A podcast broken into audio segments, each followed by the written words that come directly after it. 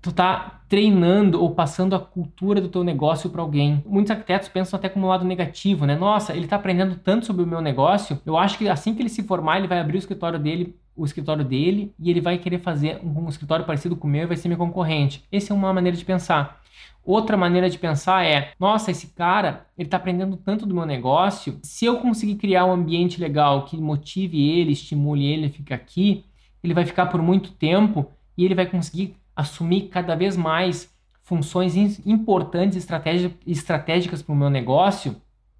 E isso vai me liberar cada vez mais o meu tempo e principalmente vai me dar oportunidade de escalar, vai me dar oportunidade de crescer, vai me dar oportunidade de. Seja bem-vindo ao podcast Estratégia Arquitetura. O fato é o seguinte: aquele que vende projeto briga por preço, aquele que vende assinatura escolhe o cliente com quem quer trabalhar. E o tema de hoje é: será que preciso entender de negócios na arquitetura? Bom, o tema é negócios, né? E na verdade, nós arquitetos não estudamos negócio, a gente não entende nada de negócio. E a questão é: será que a gente precisa aprender sobre negócios? Então, esse é o tema da live. E a resposta é sim, a gente precisa entender de negócios mas quanto de negócios? Já que a gente não é administrador de empresas, a gente não tem a formação, a gente até administra, né? O arquiteto autônomo, ele já administra o seu negócio, já administra a sua empresa. O arquiteto independente também e o arquiteto que já tem equipe, muito mais, né? O que, é mais importante, né? O dinheiro da arquitetura ou, ou o amor que a gente faz pelo nosso trabalho, pelo nosso projeto? Os dois não tem como um andar sem o outro. O que, que tu prefere, teus braços ou tuas pernas? Tu precisa dos dois. Tu precisa dos dois, né? Então, o dinheiro é o que te dá, é o que te dá poder de locomoção, é o que tu consegue fazer movimentos na tua empresa. Se tu for o melhor profissional do mundo, se tu for o melhor arquiteto do mundo, e tu trabalhar só de graça ou fazer uma gestão errada do teu negócio, né, que é de certa forma tu vai trabalhar de graça ou ter prejuízo, tu nunca vai conseguir continuar a tua missão de fazer projetos.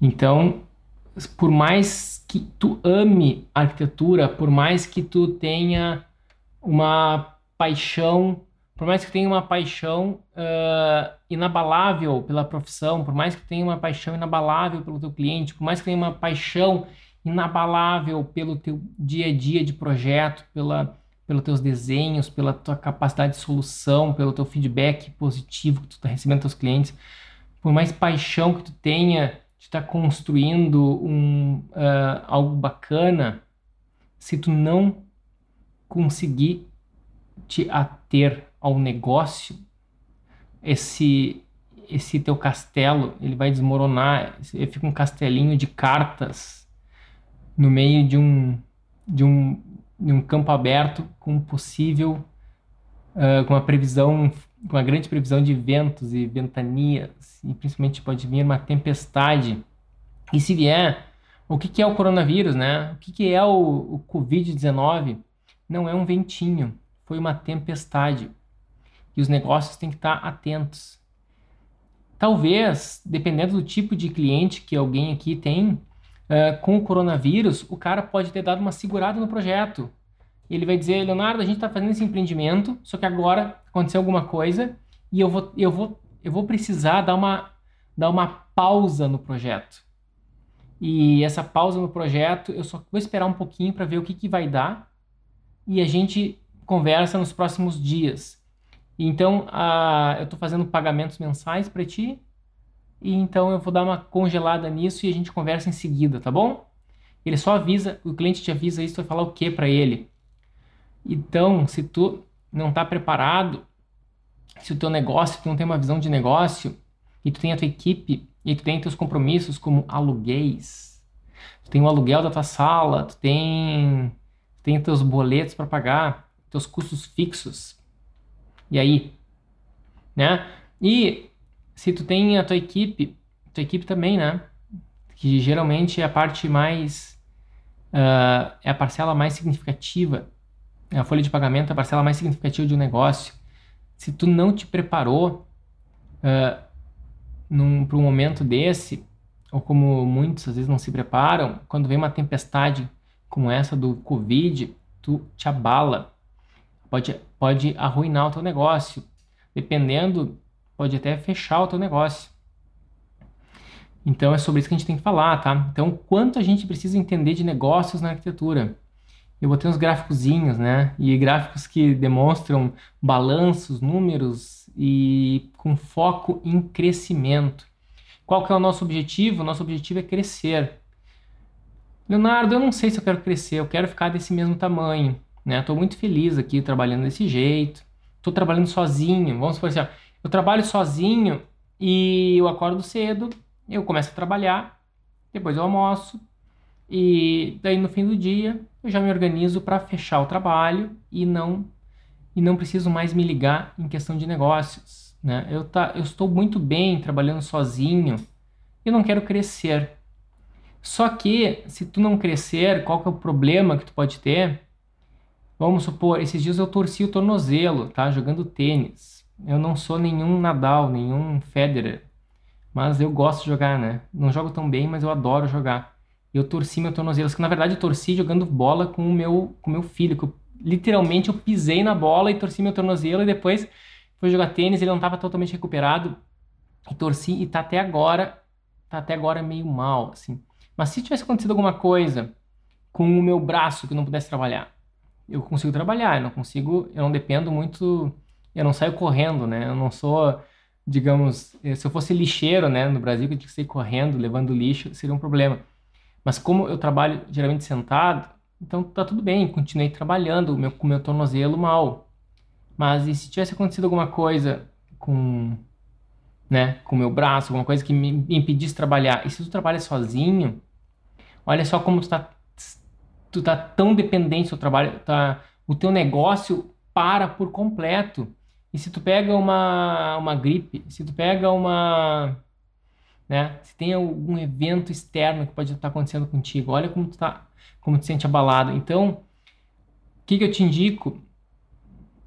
Eu quero quero te dar uma intimada, eu quero te intimar, indicar não, indicar é pouco, tem um glow aqui atrás, né? Olha só. É, então eu quero te intimar, intimar a ter um pensamento de crescimento.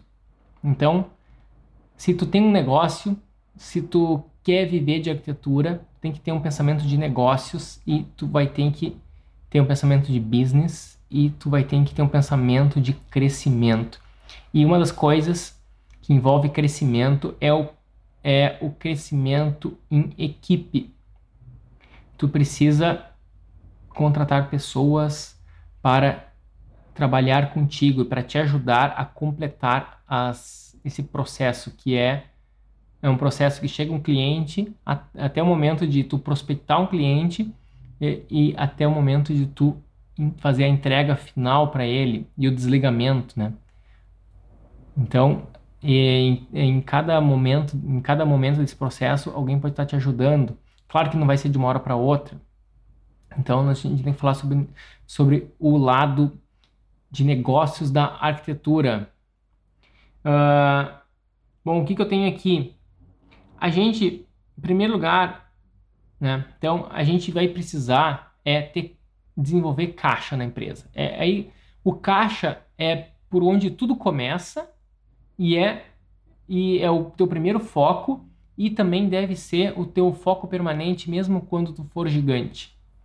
Toda empresa tem que ter olho no caixa. E quem está começando, se tu nunca vendeu nada, tu nunca tem nenhum, nunca teve nenhum cliente na tua vida, a primeira coisa que tem que ter é um pensamento em caixa. E o que seria caixa? Caixa é tu conseguir o teu primeiro cliente. É conseguir o teu primeiro cliente pagante. O teu primeiro cliente que vai lá e paga. E daí tu vai entender que tu vai estar tá que o cliente tem uma expectativa de ter um certo trabalho, ele confiou em ti, fez uma, uh, tu fez uma proposta, ele fechou essa proposta e tu entregou, tu teve que trabalhar, ele tu entregou, ele deu feedback, ele, algumas vezes ele vai pedir ajustes, recomendações, e tu vai ter que, ter, vai ter que saber o timing de cobrar. vai ter que saber o time de de estar tá cobrando ele, né? As parcelas estão em andamento e, e, e dando esse ritmo, né? E daí ele vai ele vai te pagar, então tu vai ter um dinheiro em caixa, né? Ou seja, talvez ele tenha uma resistência te pagar por algum motivo, estar tá argumentando isso e tu vai estar tá desenvolvendo essa habilidade de ter clareza em escopo, o que está sendo combinado, como tem, que, tem, como tem que ser pago e de que maneira tem que ser pago e quando tem que ser pago. A gente pode estar tá falando isso mais para frente, durante a live, mas o foco aqui é que tu vai ter que ter a capacidade de gerar caixa, gerar dinheiro na conta. E o dinheiro caiu na conta, deu. Agora sim. Agora tu tá, digamos, tu conseguiu fechar esse teu primeiro ciclo. E esse primeiro ciclo, ele é muito importante. Ele, ele conseguiu validar o teu negócio. Ele é, de certa forma, eu gosto muito, né? Eu comecei a estudar mais tarde isso. Quando eu comecei o meu negócio, as minhas empresas, meus negócios, eu nunca tive essa mentalidade de startup, né? Mas depois de mais velho, principalmente nos últimos quatro anos, mais ou menos, eu comecei a estudar um pouco mais sobre startups. Tem um livro, Startup Enxuta, é um, uma bíblia disso, né? E ele tem o conceito, nesse livro ele trouxe o conceito de MVP, mínimo produto viável. E o, então, o que é o mínimo produto viável? O que é um mínimo? O mínimo produto é tu conseguir um cliente sem, sem, sem precisar abrir teu CNPJ. É tu conseguir um cliente pagante sem tu precisar ter uh, uma estrutura bonita, uma sala bonita alugada. Tu não precisa ter isso. Então, se tu quer primeiro abrir teu CNPJ, primeiro abrir o, teus, uh, o teu tua, o teu escritório bonitão numa sala bonita, num prédio. E se tu precisar primeiro abrir tudo isso é, para depois começar a arrumar um cliente, isso não vai funcionar, isso não vai fazer sentido. Uh, isso não seria o mínimo produto viável. Isso tu tá, tu tá primeiro montando um negócio para depois ter um cliente. E aquele livro ele fala muito do processo inverso, de tu primeiro fechar um cliente sem ter um negócio formatado. E essa ideia é genial. Essa ideia é fantástica. Quando tu consegue, uh, tu começa formatar o teu negócio a partir do, da tua percepção de mercado, do feedback do cliente. E eu acho que é por aí que tu tem que também fazer. Uh, eu, quando eu comecei meus primeiros, meus primeiros projetos, meus primeiros negócios na arquitetura, eu não tinha meu CNPJ. Então, isso é normal, tá? Na verdade eu tinha, hein? Na verdade eu tinha. Na verdade eu tinha meu CNPJ, mas não porque eu. Uh, eu tinha por outro motivo, porque eu trabalhei num escritório e que naquele escritório eles criaram um CNPJ para cada funcionário. Então os funcionários, os funcionários na verdade não eram funcionários, eles eram empresas terceirizadas lá dentro. E daí quando eu saí da empresa, daquela empresa, eu continuei com o meu CNPJ, então eu já tinha esse CNPJ. Uh, ah, então mas tu não precisa abrir o teu CNPJ. Por que tu não precisa abrir? Eu vou te dar um exemplo. Porque vamos supor que tu, tu, decidiu formar um negócio, um escritório, e talvez tenha sócio ou talvez não, né? E daí tu sozinho ou com sócio abre o CNPJ e, e agora vai sair atrás de cliente. Só que nessa tua jornada de conseguir cliente, pode ser que novas oportunidades apareçam, como de tu ter que ser convidado para fazer um, um, trabalho em alguma cidade bacana. Ou tu pode precisar viajar, ou então tu vai poder. Tem várias questões, entendeu? Então, e tu abre uma empresa que está vinculada àquela, àquela situação, àquela, àquela cidade. Ou então, pior ainda, é, tu tem uma empresa junto com um sócio. É, então, tu abrir uma, formar uma sociedade no papel, no, CNPJ, antes mesmo de antes mesmo de tu ter clientes, isso aí é a maior furada que tu pode estar tá cometendo. É, uma, é um grande erro. Isso vale na arquitetura como vale para qualquer outro segmento, né? Então, primeiro, tu tem que entender o negócio no, no ponto de vista, no ponto de vista do, de fechar os trabalhos, de fechar, uh, fechar com clientes, de ter o ponto de vista do, do geração de caixa. Então tá. Então, tu está gerando caixa, vamos supor que tu conseguiu gerar caixa, tá? Nesse teu primeiro trabalho. Daí tu vai fazer uma análise de quanto foi que entrou, Ah, vendi um trabalho 10 mil reais. Quanto foi que entrou? 10 mil reais. Quanto foi que eu gastei? Bom, eu fiquei seis meses fazendo esse projeto. Eu gastei umas grana em gasolina, em Uber, gastei uma grana em. Tive que uh, contratar um cara para fazer 3D. Eu tive que. Gastei mais 200 reais em, em plotagens. Uh, tive que uh, alugar um coworking, não sei o que tu fez ali para fazer algumas reuniões, alguns trabalhos. Gastou mais uma grana. E daí, nesse todo esse tempo, tu vai ver quanto foi que gerou de. Quanto foi que quanto teve de saída, né? Quanto foi a entrada, quanto foi que teve que sair de saída e quanto teve de resultado. E vamos supor que nesse valor tu ainda não pagou imposto, tá? Porque tu não tinha teu CNPJ ainda e foi um trabalho mais informal e o cara conseguiu te pagar, né? Informalmente, assim. E de certa forma esse não é um problema porque pela lei brasileira, né? Uh, tu tem uma certa taxa de, de faturamento anual que, que tu ainda está uh, ah, enquadrado como isento de imposto de renda. Então, tu não, estaria nem ferindo, não, tu pode né, depositar na tua conta pessoa física que tu não vai estar nem ferindo a, o leão, né? A, a questão tributária, tá? Então, tu tá, estaria dentro da questão tributária no Brasil. Uh, acho que em vários países também tem, sempre tem uma taxa de isenção anual, tá? E então, isso é, esse é um ponto tu vai ver quanto é que tu conseguiu entrar, quanto é que saiu e quanto é que vai estar tá sobrando, que tu vai estar tá conseguindo ter de caixa para novos investimentos. E também quanto é que tu vai ter que o teu, o teu salário, né? O quanto tu precisa para viver, tu como pessoa física também precisa para viver. Isso aí também teria, teria que estar tá enquadrado na categoria saídas. Tu vai ter que estipular quanto é que tu vai precisar para viver então tu vai ter que botar um. É como. É, em termos técnicos, isso, isso é considerado, é chamado de prolabore. Mas em termos informais, só para tu entender melhor, seria o salário. O que, que eu fiz aqui? Tá. Uh, seria o salário do, do, do chefe, né? O salário do, do proprietário da empresa, do, do diretor da empresa, tá? Tu como proprietário. É o prolabore.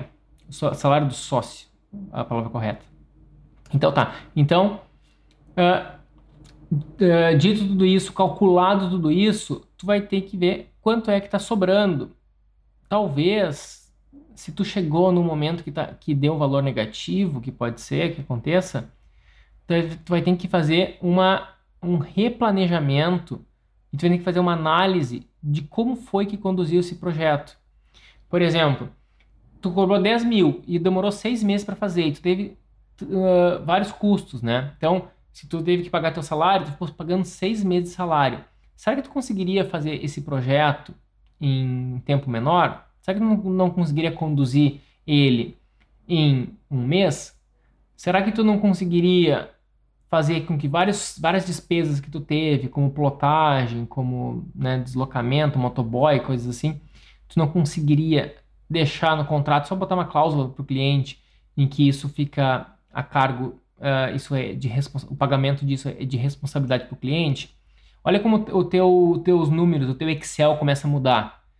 Entendeu? Se tu reduz o tempo de seis meses para um mês, ou então, se ah, não é possível. Ok, mas não é possível, então, se não é possível tu reduzir pra, de seis meses para um mês, não seria possível tu, tu conseguir desenvolver seis trabalhos ao mesmo tempo? Será que ele te ocupou 100% do teu tempo, será que também tu não conseguiria, né? Se tu faz seis, seis, seis trabalhos de seis meses, tu vai ganhar seis vezes, né? Como se fosse um trabalho por mês, tá? Hum, de certa forma.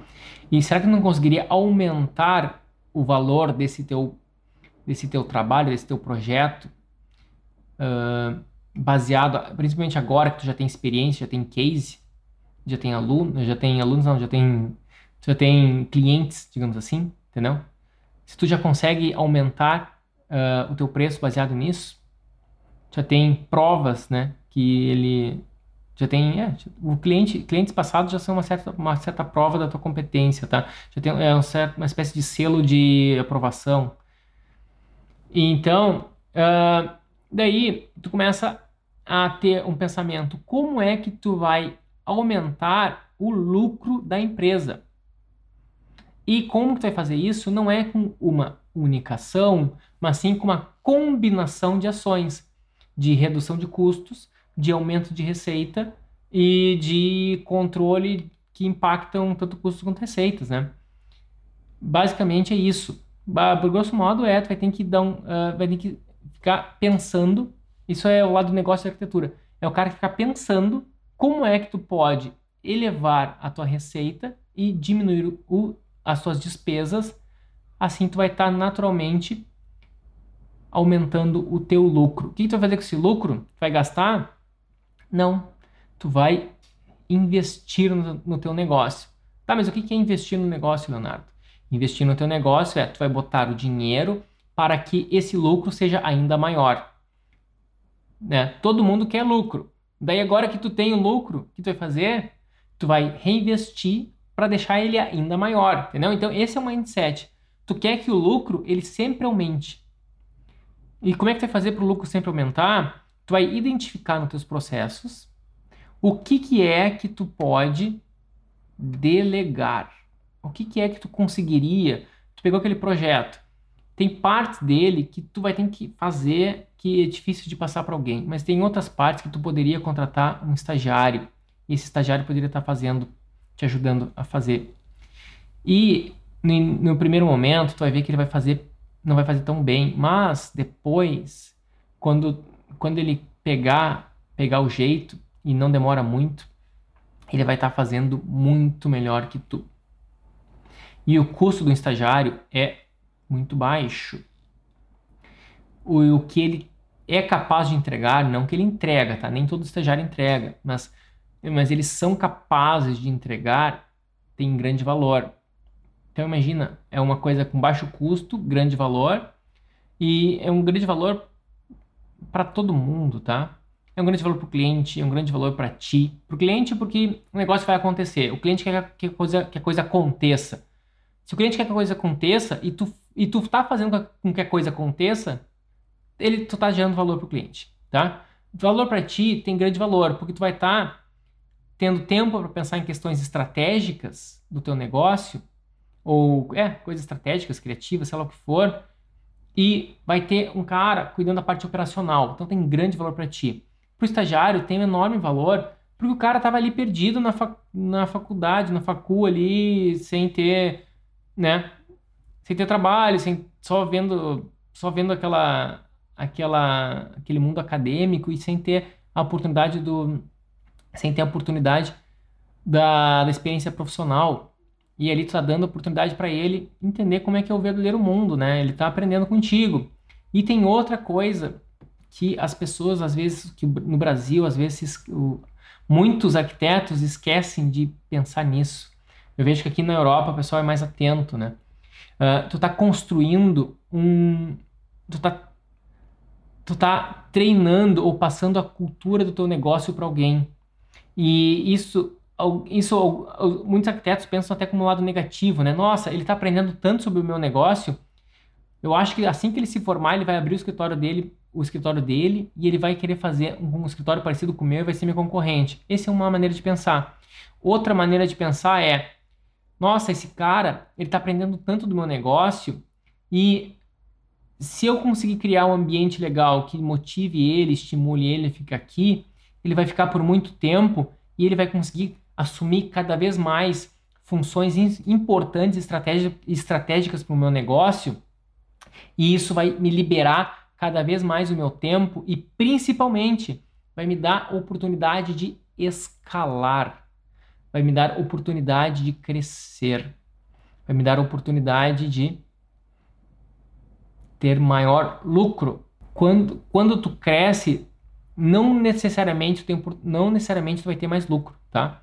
Porque alguém pode crescer, uma empresa pode crescer e até mesmo ela pode quebrar, talvez. Ela pode até falir, né? E, mas se tu crescer com olhar com um olhar em gestão e principalmente com um olhar no caixa, com um olhar que cada projeto uh, esse é um conceito que eu aprendi na FGV, eu fiz MBA em gestão empresarial E lá eu aprendi uma coisa que era que eu adorei na época que eu aprendi isso. Uh, era o conceito de unidade de negócio. Cada projeto é uma unidade de negócio. Olha esse conceito. Esse conceito aqui é bem valioso, tá? É bem valioso porque ele não vem da área da arquitetura, vem de outras áreas, áreas de gestão mesmo. Cada projeto é uma unidade independente de negócio. Não é que é, mas é, é, um, é uma maneira mais madura de tu pensar como gestão. Uh, se cada projeto é uma unidade independente de negócio, cada projeto tem cada projeto que está no, no, no teu negócio rodando, tá? Cada projeto ele tem uma receita própria e ele tem uma despesa própria, então ele vai gerar um lucro próprio. Olha que interessante. Daí tu vai analisar que tu tem dois projetos. E o projeto A ele está sendo menos lucrativo que o projeto B. E daí tu vai começar a fazer uma análise do porquê que o projeto A é menos lucrativo que o projeto B. Tu não está pensando como o, a empresa no total, tá? Porque muitas vezes a gente coloca tudo no mesmo bolo e né, quem, quem é que. Já poucos, poucos arquitetos estão calculando se o lucro. Né? Às vezes eles fazem uma, uma mistura, entendeu? Eles, eles só, só começam a se preocupar com finanças quando a conta aperta. Enquanto, enquanto o dinheiro está entrando, eles não calculam nada. Isso é o mais clássico do arquiteto. E eu estou falando uma coisa mais avançada, tá? Está muito além disso. O cara é, é, muito mais do que tu saber o teu lucro, ter controle do teu lucro, do, do, dos movimentos da tua empresa, mas simplesmente de tu fazer uma análise individual de projetos. E cada projeto que tu faz uh, tem uma certa performance. E se tu começar a comparar e fazer uma análise de por que, que o projeto A está sendo menos lucrativo que o projeto B, talvez porque o projeto B ele está atendendo um tipo de cliente que ele quer a coisa mais rápida. Tu pensou que ia ser mais difícil fazer aquilo, aquele projeto B. Porque o cliente estava exigindo muita coisa, ele queria um projeto rápido, ele ele estava com o prazo apertado e tu quase não quis fechar aquele projeto tinha um prazo muito apertado. Mas quando tu fez o cálculo e tu viu que aquele projeto que tu nem queria tanto pegar deu um resultado bom, e aquele projeto que era um cliente muito legal, que queria um projeto super criativo, uh, ele não tinha muito dinheiro, mas ele estava sendo tão gentil, né, fazer tantos elogios para ti, tava, era teu fã, tu fechou, deu até um desconto legal, tanto que tu gostou dele, e tu viu que aquele projeto não, tava, não, não performou tão bem. Né? E quase que empatou, assim, o lucro dele foi bem pequenininho. E tu começa a fazer uma análise, e daí tu tá vendo que aquele projeto que era bem. É, quase até na época de negociar foi até um pouco estressante, porque o, cliente apertou tanto prazo. Tu viu que ele conseguiu ser muito lucrativo, e daí tu começou a ver por que ele foi lucrativo. Porque os teus custos fixos são de certa forma fixos, né? Não é exatamente fixo, mas né? A, o, a conta de luz é a conta de luz é, é um custo fixo, né? Embora ela vai dar um valor separado uh, cada mês, tá? Mas então teus custos fixos eles estão de certa forma fixos e tu como tu teve que fazer muito rápido aquele projeto, teve que entregou, então uh, o custo do teu pessoal, tudo ficou um mês só o pessoal trabalhando naquele projeto lá e a coisa aconteceu. E no outro, que não tinha, que tinha um prazo mais elástico, e o cliente era gente boa, mas ficava né, eh, querendo discutir e mudar, aquele projeto se alongou e aquele, aquele valor de projeto, aquele lucro que tu pensou que ia ter, ele acabou se diluindo e quase, quase que empatou, quase que quase que entrou na zona vermelha de dar prejuízo como um único projeto dá prejuízo. Então, Leonardo, tu está querendo me dizer que a gente não deve ter nenhum projeto que empate ou que dê prejuízo? Idealmente, a gente tem que evitar, mas eu já tive. E foi muito bom por um aspecto. Eu vou falar das exceções, tá? Estou dando muito conteúdo rápido aqui. Mas, sei lá, é o que está vindo na minha mente. Vocês perguntem aí, eu posso, posso me aprofundar em algum tópico. Uh, uma vez, é, em 2012, eu estava fazendo bastante projetos de renderização para Inglaterra e lá naquela época eu estava ganhando muito dinheiro em libras e com custo baixíssimo em reais. Então, quando eu botava no Excel ali quanto estava entrando de receita, quanto eu, a despesa que eu tinha, dava, dava uma margem gigante, tá? Uma margem gigante mesmo. E daí, uh, eu tinha outro projeto que era da Casa Flamboyant. E a Casa Flamboyant, eu estava querendo fazer uma casa que era bem, bem contemporânea, e eu estava tentando estudar bastante a arquitetura do ISAI, do, do MK27, estudando a arquitetura do, desses grandes caras, né? Uh, Bernard, Jacobs, Arthur Casas, e tentando decifrar como é que aqueles caras faziam aquelas casas. E aquilo me demandou muito tempo, até eu decifrar como que, como que aquelas casas aconteciam tecnicamente e também conceitualmente. Eu tive que uh, masterizar né, o meu processo, tá? E eu comecei a juntar todo o meu aprendizado que eu tive na Europa uh, de arquitetura com, com adaptando para a realidade brasileira e tentando formar um estilo meu.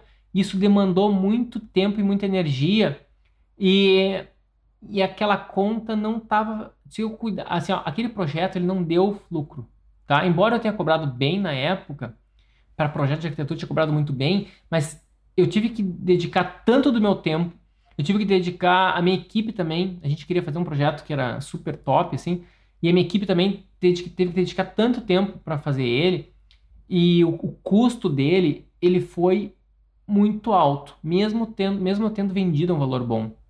Por que, que isso aconteceu? Isso aconteceu porque uh, porque eu queria, eu botei na cabeça que eu queria fazer um projeto uma, uh, muito acima da média do que eu fazia, tá? Uh, e realmente aconteceu. Aquele projeto ele foi premiado, teve o prêmio internacional e depois daquele projeto foram inúmeros os projetos de, de arquitetura residencial de alto padrão, né, de casas de alto padrão que vieram para mim, tá? Então aquele projeto foi, foi icônico e foi fundamental, ele foi estratégico. Eu não tinha exatamente, eu não tinha uma bola de cristal para saber que isso ia acontecer no meu futuro, mas eu queria que ele acontecesse, eu queria que aquele projeto acontecesse e fosse incrível. E então eu tinha, eu tinha, eu tinha outros, uh, eu tinha um, eu tinha os meus, eu tinha meus, minhas imagens que eu fazia para Inglaterra que estavam pagando a conta, segurando, segurando todas as contas do escritório sozinho, aquelas imagens que fazia tudo isso e da, me dava oportunidade para eu exercer, para eu exercer as, uh, os meus meus outros projetos. E daí, também na FGV, eu aprendi o conceito que é muito importante, que é o conceito de P&D.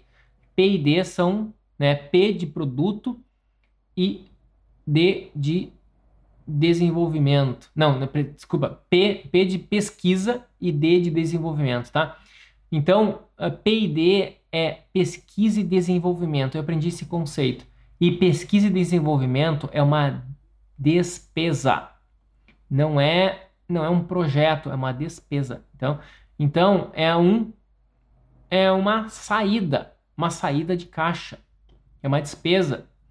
Daí depois eu fui entender que aquilo que eu estava fazendo, né, que eu realmente queria que, que aquela parada acontecesse, aquele projeto acontecesse, aquilo, na verdade, era uma pesquisa em desenvolvimento do escritório, eu estava eu tava investindo em pesquisa e desenvolvimento e ainda tinha um cliente que estava ajudando a pagar por ela, tá? Que praticamente ele, ele pagou quase toda, entendeu? Então, quase que teve um cliente que pagou aquela pesquisa e desenvolvimento e teve uma outra parte que foi os trabalhos de Londres que me ajudaram a pagar. Isso o que, que aconteceu? Então, eu desenvolvi uma habilidade, uma skill, uma habilidade uh, o escritório, na verdade, o escritório desenvolveu a capacidade de fazer aquele tipo de projetos, e daí depois daquele a gente começou a fazer vários e aqueles projetos começaram a ser feitos de uma maneira muito simples, muito fácil, porque a gente já desenvolveu aquela já desenvolveu, já desenvolveu aquela habilidade. Então era era era depois, quando chegava cada projeto, a gente só tinha que pensar na no que, que ia ser diferente dos outros, né? O que, que a gente quer fazer nessa nova casa que é diferente das demais. Então era pouco incremento que a gente precisava dar. Não era, não tinha que aprender a fazer a roda do zero. A gente não precisava inventar a roda do zero. Essa é uma mensagem muito bacana. A gente, uh, então por isso que precisa ter caixa. precisa ter caixa para poder investir em pesquisa e desenvolvimento, em P&D. Para que serve P&D? P&D é um investimento, ou seja, um gasto, né, que tu faz agora e tu vai ter, tu vai ter o retorno disso a médio e longo prazo. Tu vai ter um retorno disso a médio e longo prazo. Tá? Não é imediatamente que tem retorno. Por exemplo, eu aprendi a fazer aquela casa. Né? Aprendi como é que aquela parada acontecia, né? Em várias questões, técnicas, várias questões técnicas, principalmente, técnicas e conceituais, tá? Aprendi também o como é que funciona esse tipo de cliente, o que, que ele dá bola, o que ele não dá bola. Aprendi várias coisas, aprendi muito, muito, muito, né? Depois que eu aprendi isso, uh, o retorno não é imediato. Daí tu coloca, começa a publicar aquela casa, aquela casa, tu começa a divulgar ela, tu começa a botar um selinho de premiado em cima da imagem dela, aquilo começa a chamar atenção, porque ninguém coloca selo de, de, de projeto premiado em cima de uma imagem de projeto. Aquela casa, aquelas imagens começam a se destacar frente às outras, e a gente começa então a. A gente começa então a, com o tempo começa a receber ligações. Leonardo, né, vi uma casa tua, tal, como é que funciona o teu trabalho? E, né, e eu começo a convidar para uma conversa e então, um, quem trabalha com projetos de maior porte sabe que as coisas não é de uma hora para outra, né? Começa com uma conversa agora, o cara tá negociando terreno ainda, tá vendo com o arquiteto, e aí ele tá fechando o terreno, depois ele comprou, agora ele tá juntando dinheiro, tá... Então, esse processo demora alguns meses, né? Do primeiro contato até, até assinar o contrato, né? Do primeiro contato até assinar o contrato pode demorar alguns meses. Então, é é assim que acontece. Daí, de uma hora para outra, o escritório estava cheio de projetos de, daquele, daquele padrão, daquele, daquele, daquele tipo, né? Daquele segmento. E isso é muito massa. E, e era justamente aquilo que eu mais gostava de fazer. Daí eu tava. E como eu tinha histórico, quanto mais histórico tu tem, mais moral tu tem, daí tu pode cobrar mais caro. Por isso, da importância de precificar o seu serviço corretamente e lucrar com ele. Exatamente. A gente precisa saber precificar. Só que no começo, o Roger, uh, Roger, o Roger Almeida né, escreveu. Obrigado, Roger, por participar. Roger, é o seguinte: uh, no início, a gente tem que, tem que buscar o lucro, mas não tem que ter uma obsessão pelo lucro, tá? Porque o conceito do MVP, o conceito do MVP é tu conseguir validar as tuas ideias. E tu validar as tuas ideias, tu quer só validar que tem mercado para isso. Tá? É muito mais tu validar o mercado. E daí tu vai perceber, por exemplo, no início tu pode tu pode tu assumir e fazer toda a parada sozinho, fazer todo o projeto sozinho e daí isso talvez não vai ter um lucro tão legal. Mas se tu entendeu como é que funcionam esses processos e tu consegue mapear esses processos e tu consegue passar esses processos para tua equipe e depois tu consegue contratar pessoas e formar essa equipe e que fica só que se, uh, se fica só seguindo os processos que tu estabeleceu e aí a coisa pode ser que comece a aquele preço comece a, a fazer mais sentido e daí também tu vai conseguir até aumentar o preço, tá? Mas assim, no, nos primeiros projetos, não é o fim do mundo não ter um grande lucro, tá? Porque tu está em, em, fase de validação. Mas com o tempo, sim. Quanto mais o tempo passa, tu vai ter, o, vai ter um foco nisso. É, assim, ó, tu tem que estar... Tá... Não estou dizendo que não é para ter lucro, tá? Não me entenda mal. É... Deixa eu ver como é que é a palavra certa, a expressão certa. É assim, ó. Tu, tu tem que ficar de olho no, teu, no lucro que ele está gerando cada projeto é, que na verdade, como é que é o lucro? O lucro é, tu vai ter que analisar, tem que ficar muito de olho quais são todas as tuas despesas, quais são e qual é a receita que tu está conseguindo. E daí tu vai, tu tá fazendo um projeto, qualquer trabalho tá fazendo, tu tem que estar de olho como é que tu vai, uh, né, aumentar a tua receita e diminuir os teus gastos. Sempre tem que pensar nisso. E às vezes para isso acontecer, tu vai ter que investir né, que seria aumentar o gasto, vai investir um pouco, contratar alguém, por exemplo, e vai aumentar ainda mais a tua receita, tá?